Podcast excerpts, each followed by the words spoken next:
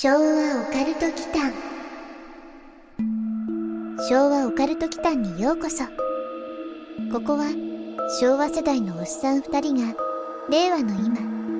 実話怪談や都市伝説、オカルトスポットについて異なる立場に分かれてゆるーくディベートするチャンネルです。どうぞごゆっくり。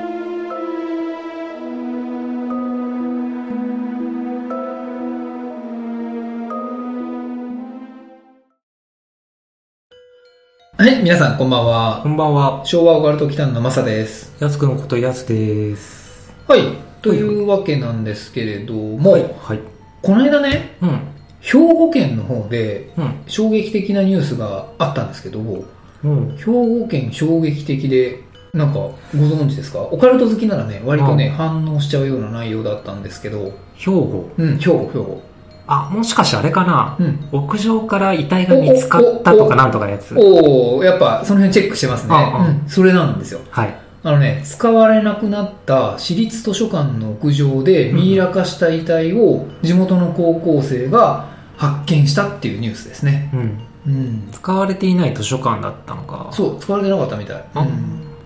どういう経緯なんだろうね。まあでも使われてなくても普通は屋上とか立ち入りできないですよね。普通できないですよね。一応ね、内容をね読ませていただくと、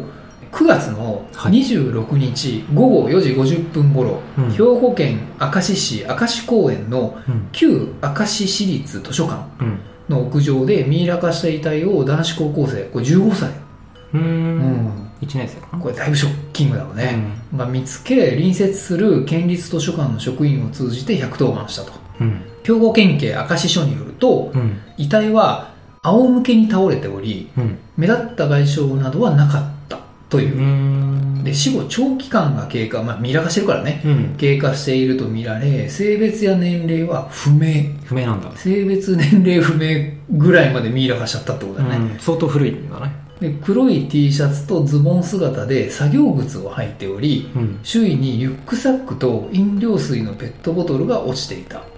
同署は身元や死亡の経緯などを調べているっ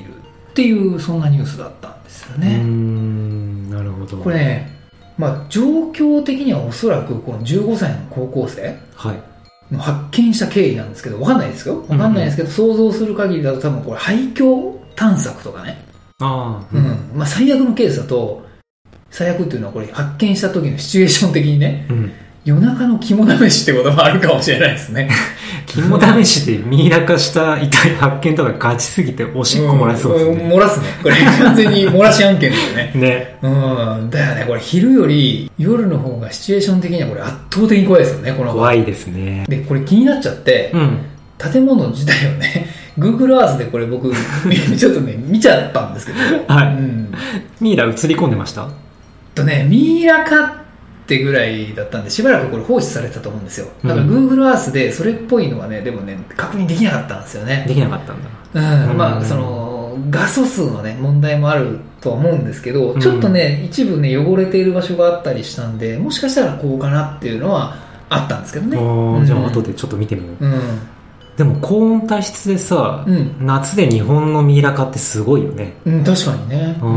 白骨化した遺体とかはさ、たまに聞くけど、ミイラ化って日本だと促進物とかしか聞かない、そうだね、促進物だね、日本のミイラっていうと、これ逆に、誰かが運んだとかだとまた別の意味で事件性あって怖いですよね。ここでミイラ化したわけではなくっていうことを今提起してますね。そうです。つまり他の場所で殺された誰かがどこかでミイラ化されるまで放置されて、それをこの場所に運んだと。でも使われてない図書館の屋上っていうのがね、なんかコナン君のさ、だいぶ初期のエピソードでさ、図書館の館長の話とかなんか思い出してますけどね。なんかあったね。エレベーターの上に乗ってたのかもしれないですね、この遺体に関してはね。そんな話あったよなと思って、ありましたね。どっちにしても発見時点でここはもう事故物件としても心霊スポットとしてもなかなかの場所になるでしょうね。これね、どっちにしてもこれもうあれだよね、事故物件でもあり心霊スポットにもなるよね。いい聖地になりますね。これなりますよね、これきっと。なんとなくね、事件性を感じてしまうところもあるんですけどね。そうだよね。安くんのさっきの定義もあってさ、うんうん、まあ、身元も不明だし性別もわからんって言ってるんで、まあ、その辺がねまだ明らかになってないから、うん、分かるとねいろいろ出てくるとは思うんですけどね。そうですね、うん、おいおい解き明かされるのかなね、うんうん、マサはさ、はい、ミイラ化した遺体とか、うんうん、ミイラ見たことあるの？うん、映画とかじゃなくて、うん、今オワーで聞いてきたけど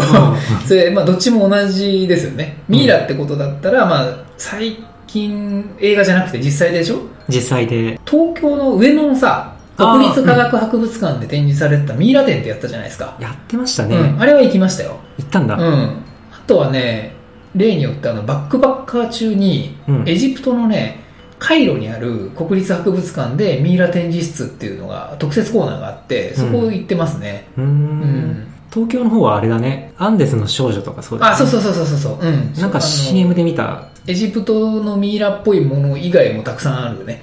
世界 その沼の中に沈んでたミイラとかそういうのもね展示されてたやつですね、うん、バックパッカーの時は前にボツにしたさ、うん、エピソードの中にあった話かな。ああそうだね、うん、すっごい臭いってやつ。そうそうそうそう、前になんか撮ったんだけど、うん、なんか収録の時のマイクの設定ミスっててボツにしたやつだよね。そうそうそう、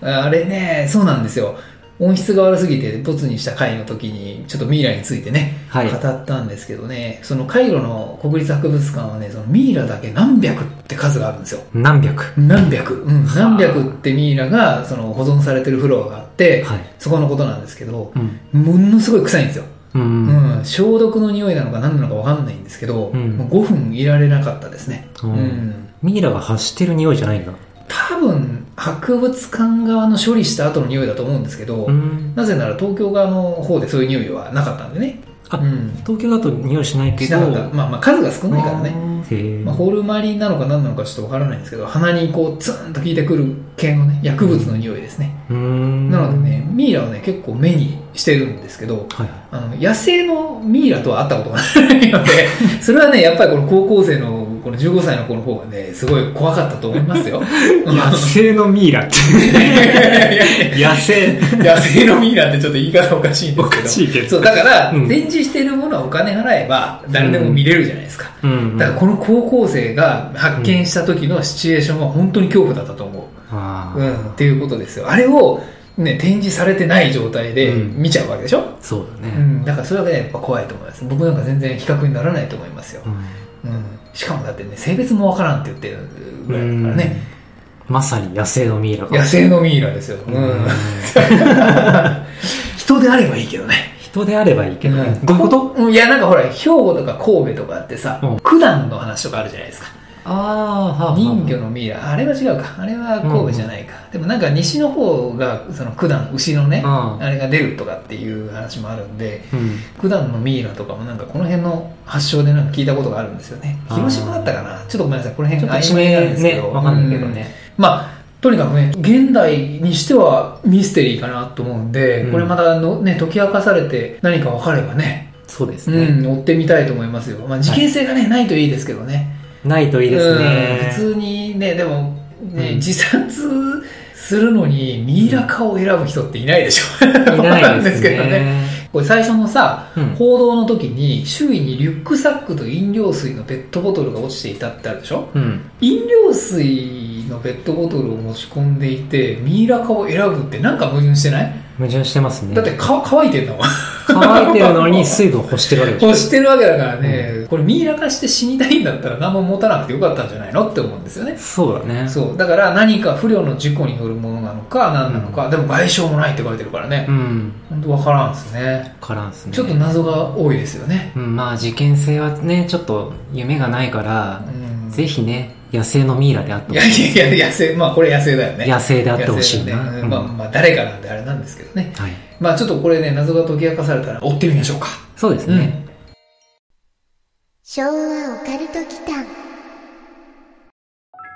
さてさて今日なんですけど、はいはい、実はね、はい、最近ね、うん、ちょっとね不思議なことがありまして。お、うん、絶対そういうの見ない系のマサがついに、うん、もう見る見ないか分かんないけどね、うん、心霊系、人コア系、まあ人コア系じゃないですか今までのパターンだと、うん、霊感だからね。ゼロ感と書いて霊感。霊感だからね。でしょ？だからどっちかっていうと、うん、まあ別に対はないんだけど、普通に考えてヤス君の方がそういう体験をしそうな側じゃん。うん、いろんな意味でね。うん、いろんな意味でね。うん、僕じゃないじゃない。うん、けどね、今回はね、うん、ついにね、ついにかもしれなくって、はい、うん。まあ偶然がね、重なって、系なのかね、あったんですよ。でせっかくなんでちゃんと報告した方がいいと思って、はいはい、うん、この間ね、うん、久々に都内で震度5の地震あったじゃないですか。 ありましたね、うん、でね、まあ、交通機関がやっぱり混乱したでしょ。混乱しましたね。翌日だいぶ混んでたじゃないですか、いろんなところが、まあ、止まったり、ね、脱線事故とかあったり、ね、僕が使ってる駅は大丈夫だったんですけど、うん、ニュースで見たらほら西川口とか大変なことになってたでしょ、うん、もう入場規制がかかって外まで並んでてみたいな、なったじゃないですか、まあ、なのでね、交通機関がもしもどうなっても帰りやすいようにっていうので、その時ね、注目されてたんですけど、どこもバイクシェアっていうのがあって、それのねアプリをね導入したんですよ。あれだよね、ドコモバイクシェアって電動アシスト自転車、あ、そうですそうです、うん、今ねすごいこれ便利になっていて、スマホアプリを入れればね、うん、その場で借りたい自転車の番号を入れたら、うん、すぐね乗れる、貸してもらえるんですよ。まあうん、解除コード、うんうん、鍵を解除するコードみたいなのがその場でピッて出てきて、電子で、そうそれ入れると借りれて、うん、で返却する時もその自転車のポートまで行かないといけないんだけど、うん、止めて返却っていう風にやるとすぐにで、だいたい1時間ぐらい乗っても250円ぐらいなんで、安いね。そう、うんうん、これをね出社、まあ僕今週2でテレワークなんですけど、はい、まあ、緊急事態宣言も明けたんでだんだんこう解除されてる人も増えたかなっていう中で、うん、そうですね、出社日がやっぱり増えたんですよね、うんうんうん、でその出社日の帰りに、うん、まあ、運動がてら、まあ、あんまりこういうの言いたくないんですけど、リハビリがてらねちょっとその肺機能が低下してる可能性が高くってね、うんうん、そういう運動がてらリハビリがてらにも、その最近ドコモバイクシェアでね、うん、電動アシスト自転車で1時間自転車を漕いで帰ることが増えたんですよ。ああ、なるほど、ちょっと運動量上げようと、うん、そう、うん、なるほどね、まあ、都内だったらあちこちに置き場ありますもんね。そう、ポートね、ポートってやつね、うん、そう言われてみると最近乗ってるリーマン見かけますね、うん、ああ、サラリーマンでね、うん、確かにね、この間新宿3丁目通った時ね、はい、交差点で4人がね同じ、うん、みんなスーツで、うん、まあ僕今ビジネスカジュアルで行ってるんですけど、うん、でもほとんどね会社帰りの、うん、同じだった、うん、同じだったなっていうのはあるんですけどね、うん、まあ今日実は話す内容もそれ絡み、うん、なるほど。でもバイクシェアの怖い話っていうのはなかなかないと思うんだけど、うん、ちょっと想像つかないですね。でしょ、うん、実はねある日ね、うん、夢でそのシーン見たんですよ。シーン、そう、まあ、僕の職場の場所っていうのが、まあ、良くも悪くも東京のど真ん中に近い場所でね、うんうんうん、まあ、だいぶビジネス街なんですよ。そうですね、うん、でその置き場、自転車置き場、うん、ポートっていうさっき言ったんだけど、そのポートっていうんだけど、それがあちこちにあるんですよ、うん、でどこのポートかいちいち覚えてないんですけどね、まあ、ポートなんて似たり寄ったりなんですけど、うんうん、少なくとも僕が行ったことのないバイクシェアのポートが夢に出てきたんですよ。あ、行ったはずのない自転車ポートに行く夢ってことですか。なんかあんまり怖くないような、まあそうだよね、この時点では何にも、うん、だって自転車ポートに行ってるだけだから、ね、そりゃそうなんですけど、うん、こっからです、こっからです、うんうん、夢の中でね、はい、そのポートで電動アシスト自転車をいつも通り借りようとしてアプリを操作しているんですよ、僕が、うん、そうはね、なんかね、僕の背後に気配を感じるんですよ。おっと、で何かなと思って、これ夢の中ですよ、はい、何かなと思って振り返ると、うん、なんかね、包丁片手にね持ったおじさんがねいて、うん、荒い息吐きながらね僕に近寄ってくるんですよ、うん、っていう感じで目が覚めたんです。怖っ。お世辞にもいい夢とは言えないですよね、これね何か悪いことが起こる前兆かな。ああ、その夢占い的な内容があったということ。その後どうしたのでね、うん、その後日、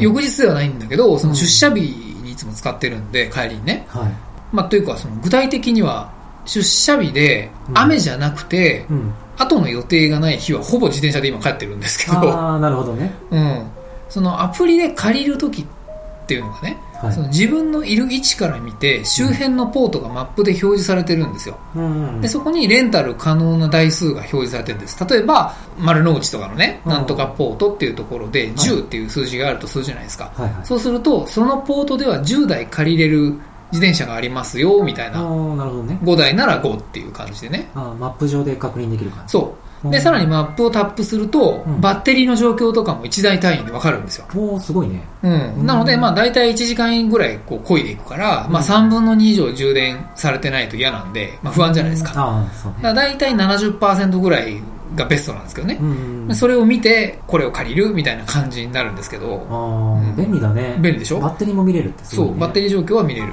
つまり1台レンタル可能な自転車があっても、うん、充電が切れかけのやつとかも分かる、ね、分かる分かる分かる、ね、うん、3分の 1,2,3 表示なんですよ、バッテリーマークがね。なるほど、うん、だからフルか 80% かは分かんないけどみたいな、うん、そんな感じなんですけど、でも大体分かるんで、はい、うん、それを目安に、ね、そうそうそう、うん、そうなんですよね。でそんな感じでいつものポート借りてるね、はい、ポートを見たら1だったんですよ、うん、あ、いつものとこは1だったんだ。そう、割とね、8とかなんだけど、うん、普段だったらね、うん、で寸前その1だったのがね、うん、0になっちゃったんですよ。これリアルタイムに変わるんで、あ、でこれ予約ができるんですよ。20分以内に借りないといけないんだけど、一応事前予約ができて、うん、多分ねこれ予約がね入っちゃったのかな。ああ、なるほどね、うん、マサは予約はしてなかったんです。してなかったです。ああ、取られちゃったんだ。そう、あ、なるほど。でいつも借りてるところがゼロになっちゃったんで、うん、別のポートに向かうしかないんですよね。そうですね、当然ね。でね、なかなかこれ珍しいことなんですけど、はい、そこも1でね、ああ、次に向かおうとしたポートも1だった。ネクストポートが1だったの。もういつも行くとこが1で0になっちゃって、そうで次に向かおうとしたポートも1だったと。1で、まあ歩いて向かうしかないじゃないですか。そうですね、うん、でポートがねもうちょっとだとっていうところで、はい、また0になったんですよ。2個目のポートもゼロなんですよ。ゼロ。へええー、と思って。珍しい分。もうこれ、今日は自転車乗ったら事故るんじゃないかぐらいの話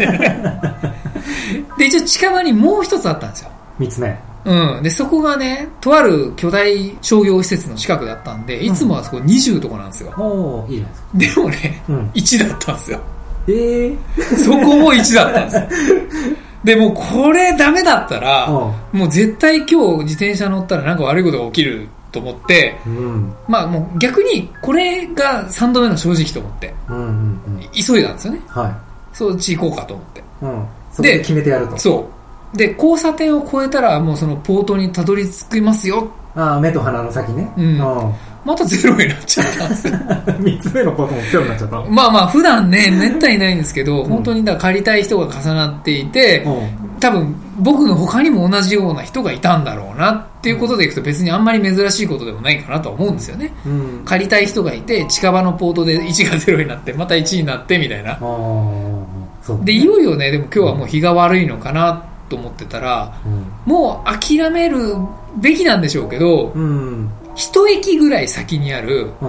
ポートにポンと1の表示が出たのね。あなんかね、うん、誘導されているような気になりますね。そうそうなんですよね、うんうん、これ題材にコナン君のなんか映画できそうですよ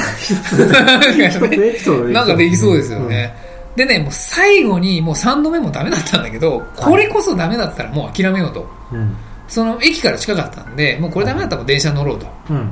いうつもりでそこに向かったんですよ、はいはい、早足でね、うん、で具体的な場所もね言えるんですけど、うん、まあ、本当にビジネス街で、うん、もうビルとビルの合間にあるようなね、うん、ひっそりしたポートだったんですよ、そこが。でそしたらね、遠目から見て、うん、そのポートが見えてきて、うん、ふと思い出したことがあってね、うーん、そのポートね夢に出てきたポートだったんですよ。わかる？最初に話したでしょ、包丁を持ってたおじさんが背後にいたポート、はいはいはい、でそこには夢の中では行ったことがなかったんだけど、この時の最後にたどり着いたポートがそこだったんですよ。やばくないそれ。それちょっとリアルでしょ、うん、怖い怖い怖いでしょ、うん、で結局どうしたのこれね。まあ所詮は夢とはいえ、はい、なんか嫌な予感がするでしょ、うん、そこで思い出しちゃったんです、僕も。あれと思って、これなんか0が1になって1が0になっては夢にはなかったんだよ、うん、そこはもうその時の体験なんだけど、うん、そのポートでの出来事は夢の中で続きがあったから、うん、なんか嫌な予感するじゃないですかこれ。そうですね、うん、僕もなんか悪い前兆かなって夢の下りで言いましたけど、うんうん、まさにそんな感じですよね。でしょ。嫌な予感しますよ。でね、まあ、夢の通りに行ってしまうと背後に包丁を持ったおじさんがいることになるわけですよ。ですよね、うん、その後のことは夢では分かんないんだよ、うん、その後のことは刺されたかどうかも分かんないんだけど、これ現実になると割と一択でしょ。一択だね、うん、でコロナにかかる前の体力が潤沢な頃だったらね、うん、全然余裕で走って逃げれるんだけどなんかね今走るとね距離があんまり稼げなくって、ああそうなんだ、うん、まあまあ、逃げ切れなくてみたいになったら嫌じゃないですか、うん、そうだね。自転車乗りたいね。それ逃げるね。しょうがない。でも借りるまで時間かかるからねパスコードを入れてみたいなことやってる間にピッポッパンでブザッてっていう予感がするじゃないですか。しますね。でそんなフラグをビンビン感じたんで、うん、だから、ね、借りずにねもう駅に向かったんですよ。でちなみに言うとねこの時結構鳥肌立ってて、うんうんうん、でね気配はなかったんですよ。後ろに気配はなかった。後ろというか、まあ結構そのビルとビルの間なんだけど、うん、その向かいの道路も大通りってわけじゃないんです。一本それた路地みたいな感じのビルの裏みたいな感じなんですよ。はいはい、なんで結構ね人気が全くなくて、ところでだからもうどっかにもしかしたら隠れることができる。ああ、路地と路地のそうさらに合間に隠れてるかもしれない。うん、本当にそんなちょっと暗いとこでね、一、うん、台だけポツンと本当に見えてたのその。バイクシェアの自転車がね、そうでと思ってっていう、それ怖いじゃないですか。だからもう借りれねえなこれと思って、うん、でまあ駅に向かったんだけど、もしもねあそこで海上捜査を普通にしてたらね、果たしてねその包丁を持ったおじさんっていうのがね、うん、現れたのかなと思って。なんかさ、うん、それ大コアのエピソードとかにできる、ね、できそうだよね、うん、できそうだよね。だってこれ本当の話だもんね、でリアルなところが、うん、夢ではその怖いおじさんは出てきたんだけど現実には出てきていないのでこれオールリアルなんですよ。そうですね。そうちょっとこれ一コアでもないな、うん、なんか予知夢的な。ただまあ行き着くとこまで行ってないから回避した、うん、まあ行ってたら危ないからね。うん、でも大子はちょっといけそうしてほしいなしかも割と現代だよね、うん、現代怪談っぽいですね、うん、令和怪談っていうやつだよね、うん、ガチなんだよね。本当ですよ、うん、ただまあ結果から言うと、はい、まあ、もちろん今この話をしてる時点でね、うん、そうなんだけど無事だったわけですよ、うん、でね、まあ、あとは誰に刺される今危険も犯してないというか、うん、まあね、人はどこで誰に恨みを買ってるかわからないけど、まあ、少なくとも別に、うん、心当たりはないわけないですよね、うん、そんな知らないおじさんに刺される筋合いはないというかっていう相当だからね刺される、うん、なんでね、まあ、果たしてねコア団としてこれが大コア的に言うとね、うん、成立するのかわからないんですけどね、うんうん、まあでもやすくんが途中で言ってたの誘導されてる感っていうのが確かにあって、うん、ここにね向かわされてるなっていう気はしたんですよ。ああ、そういうだってほら0101でしょ、うん、もう1になった場所に行くしかないじゃないですか。なるほどね。その誘導感が怖いよね、うん、と思ってね、うん、けどさ自転車借りるのは個人個人別ってことだよねこれね。そうです、うん1が0、1が0って。そう、だから誰かが誘導しようとしても、うん、任意でするにはだいぶ大変ですよね。そうだよね。その1を借りる人っていうのは、ワンアカウント1人1台しか借りれないんで。うん、ああ、やっぱりそうだよね。うん、まあ、複数アカウントがあればできる。ちゃできるけど、うん、そんな面倒なことしないだろうし、ね、面倒なことはできないし、そんなね、うん、普段そこの場所がね東京のほんとど真ん中なんで、うん、全部が0になってることってめったにないんですよ。そうだよね、うん、まあ少ない時は確かにあるんですよ、けどね本当にたまたまねマップスクリーンショット撮ろうかと思ったぐらい見事に全部ゼロでと思いましたからね、うん、ね3ポートでさ1をゼロにするには携帯3台とか必要だもんね。まあ3台を1にするには2台必要なんですよ。だからポート単位でいくと1ポート1台じゃないからね。あ、そっか。そう、だから20代とかっていうところもあるから、うんうん、だから普通はやっぱ難しいよ一人でやるには。難しいよね、うん、だから誘導されようもないから偶然、うん、やっぱり個人個人別ってことでまあ偶然系だよね。そうですね、それ怖いですね。なんかさ、うん、包丁ってさ、はい、攻撃性とか、はいはい、闘争心の象徴で何かのトラブルを暗示していることが多い、うん、まあ聞きますよ。あ、包丁が夢に出てくるとってこと？そうそうそうそう。ああ、そうなんだ。まあ多分安くには通じないけど、僕的に言うと包丁は、まあ確かにいい意味ではないよね。まあ、恨み的なね、うん。みんなの恨み的なね。そうそうそう。今全然ピンときてないでしょ。わかんないよね。トンベリって言ってもわかんないですよね。わかんない。はい、わかんないですよね。すいません。うん、ファイナルファンタジー系の人なら多分わかると思うんですけどね。まあそうそうそう。包丁とね、ランタンを持ってるね、かわいいモンスターがいるんですよ。モンスターなんだ。そうですそうです。みんなの恨みって言ってね。こう、まあそれに近いですよ。トンベリもどこどこ近づいてきて、ぐさってだから夢に現れたおじさんも多分そのトンベリ系かもしれないですね。トンベリ系か。うん。まあ夢で包丁が出てくることとしてあんまりないんだけど、うん、まあ夢占いってね、状況にもよって変わるじゃないですか。あ、そう。うん、夢占いって状況によって変わるんだけど、うん、そう、もちろん状況によって解釈が変わるんだけど、うん、包丁っていうのが登場した時点で、うん、虚無、悪い夢、確定なんですよ。なるほど。うん、夢占い的に。まがまがしいの今日ってことね。そうそう。うん、まあせめてこの週末はちょっと心安らかに過ごしてほしいですね。この時の話じゃないのこれ。まだ続いてるんですかその今日ごとっていうのは。今日時。うん。嫌だな。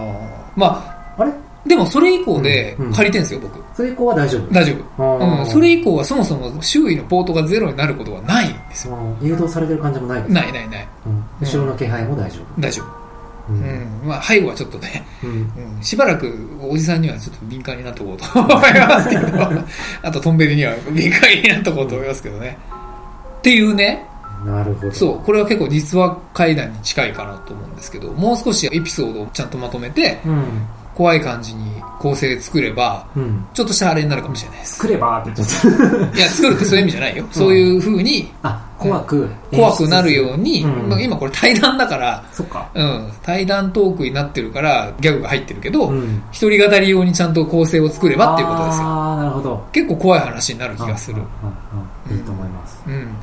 まああのおじさん誰だったんだろうなってのはあるんですけどね。うん、まあでも何にしても後日談がなくてよかったわ。まあ今ここにいないから後日談あったらね、その後日みたいなね、あったらいないですよね、うん、前にそれ系の話で僕が会津若松に行った時の話したの覚えてる？はい、うん、10円玉だっけ？そう、狛犬から贈り物をもらいましたみたいな、うん、スピリチュアルだけどなんかいいことがあればいいなみたいな言ったじゃないですか。 その後コロナにかかったからねなんかね、僕はもうね、いいっす、信用しないっす、そういうの。幸せは自分で掴みますうん、それがいいと思う、ねうん、もういい神はいないわかんないけどそろそろなんかいいことあってもいいんじゃないかなと思うんだけどね、はい、まあ、僕らにとってのいいことはね、うん、評価で5が押されたり、あのいいコメントをくれたりするとすごいいいことなんで、ぜひそれがあると嬉しいなと思います。いいね一つでも嬉しいですいいねをね1個押していくだけでもありがたいんで、はい、ご評価と一緒にね、はい、ぜひお願いします。お願いします。はい、昭和オカルト期間。さて僕らのねこの素人2人のポッドキャストが、はいはい、あえてポッドキャストと言いますけど、うん、あえてね始まって、半年経ったか、半年かな、そろそろ多分、うんうん、3月の後半だったよね確か、うんうん、経つんですけど、実は陰でね、はい、一緒に公開している YouTube の方で、うんうん、まあ音質実は YouTube の方がいいんですけど、はい、登録者数がまあ100人はもう結構前に超えてまして、うん、これなんですよ。表示してないんだけどまあでもね、まだとてもお見せするような数字じゃないんですけど、本当に皆さんありがとうございますっていうところ で、ね、はい、この場を借りてお礼をしたいんですけど、はい、ポッドキャストの方も一応 Apple の ID とね、まあ、アカウントがあれば確認ができるんですよ、うん、で配信してるのがね、本当に最初試しだったんで、シーサーブログでやってるから、うん、ちゃんとしたやつじゃないんで、そっちはカウントできないんですけど、Apple の方はアカウントで見れるんですよ、うん、でそれで一応見ると9月の結果で、まあ、リスナー数がだいたい400人ぐらいになっていて、うん、再生数もっと多いんですけど、はい、本当にね、いろんな方に今聞いていただいてるみたいで嬉しいなというふうに、うん、思うんですよね。はい、はい、そういえばさ、うん、うちらは昭和オカルト期間のツイッターとかっていうのやらない？ああ、ツイッターね、ひろゆき風にとツイッターね多分ねやった方がいいんだろうなって思うところはあるんですよ。番組のね公式みたいな素人がやってて何だって話なんですけど、オフィシャル的なやつでやってもいいと思うんですけど、ただ昔と違ってね、はい、そのオフィシャルアカウントとしてもほいほいフォロワーが増えるようなものでもないんですね今って。今のとこ、それぞれがまあ元からやっていた Facebook とかそんなんしかないもんね。朝はインスタだし、まあ、やってはいますよ、ね、Twitter もインスタもメインでね、インスタ、まあ、メインはインスタなんですけどね、僕は。でもこの番組ってかなりその趣味性みたいなものが強いじゃないですか。強いですね、オカルトじゃないですか。はい、だからねインスタってね、オカルトと相性があんまり良くなくて確かにそうだね親しい友達リストっていうのを作れるんですけど、そこからさらに興味のある方をストーリーズで募って、かなり初期の時にね、そこで反応があった方にしかご連絡してないんですよ、このポッドキャストのことはね、なので僕のフォロワーさんの中でも知ってる人はだいぶ少ないですよ。まあ、なおさらなんか SNS の必要性みたいなのを感じる、Twitter のね、Twitter の必要性を感じる感じがしますね。お試しでやってみませんか。まあ、あくまでお試しですけど。お試しね。もう一つの懸念は、懸念があるんですね。まあ、なんというかね、ポッドキャストの方では割とそのレジャーランク1桁とかね、幸いにも行く日とかあるじゃないですか。で、趣味の方はね、結構もう安定していると。5位とかね3位とかの時が多いんですけど、で評価もさ、まあ、一昨日まで 4.5 とかね、1ついちゃったんで 4.3 になっちゃったけどちょっとね、ありがたい限りなんですけど、所詮はね素人が、まあ、社会人がね2人で時間のない中で、浅いのか深いのかよく分からない話を繰り広げているだけなんで、その Twitter とかに進出してしまうとね叩かれた時嫌だなと思ってて。うちら叩いたところで何のメリットもないけどね、そこなんですよ。だからね、最近ではね何のメリットもない行動をやる人がいるんですよ。そのねスパイト行動っていう風にちゃんとねもう、定義されてるんですけれども、その自分にメリットがなくても他人を攻撃したりとか足を引っ張る人たちの行動のことをスパイト行動っていうんですよ。これがね日本人にはね特に多い傾向があるそうですよ。日本人多いんだ。なんかねそのせいもあってネガティブに捉えちゃうんですよね。おかしなの来たらまあ即ブロックとか、何これ的なのはミュート、だね、視界に入れないようにして試してやってみませんかねまあな粘着する人もいるからな。まあ別に僕はねなんかされたわけじゃないんですけど、まあ、っていうかそもそも炎上するほど認知度高くないですからね、低いですからね、まさか心配するようなことはないですよきっと。ないかな。な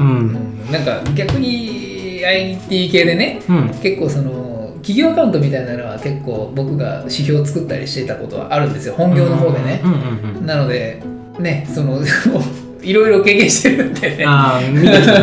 これで炎上するみたいなね、体験してきてるね。っていうかね、まあ、ネットの闇的なところに使いすぎてるから、まあ、僕がそういうふうに考えるんでしょうねきっとね。僕がですか。そう、使いすぎてる、かもしれないね。まあね、知名度低いしね。でそのアングラー的な部分はもうねないですけどね僕はね。もう2ちゃんとかだってもう今なんか別に普通じゃないですか、5ちゃんか今は。まあ、それ言うなら僕ネオ麦茶の時から始めてるんですけど、まあいいや、まあなら試しに始めてみますか。試してみますかね。もしかしたらこの会話の後にツイッターをスタートしましたみたいに言うかもしれないんですけど、その時はぜひフォローしていただけるとっていうか、交流できた方がいいな。そうですね、交流できた方が嬉しいですね。なんかね僕のツッコミが甘いところとか安くんの記憶がやばいところにね、そうねお互い以外でも第三者の方からツッコミを入れてもらえるんだったらまあそれは楽しいですよね。そうね、わかりました。じゃあちょっと前向きに検討します。そうですね、前向きに検討します。検討してみましょう。わかりました。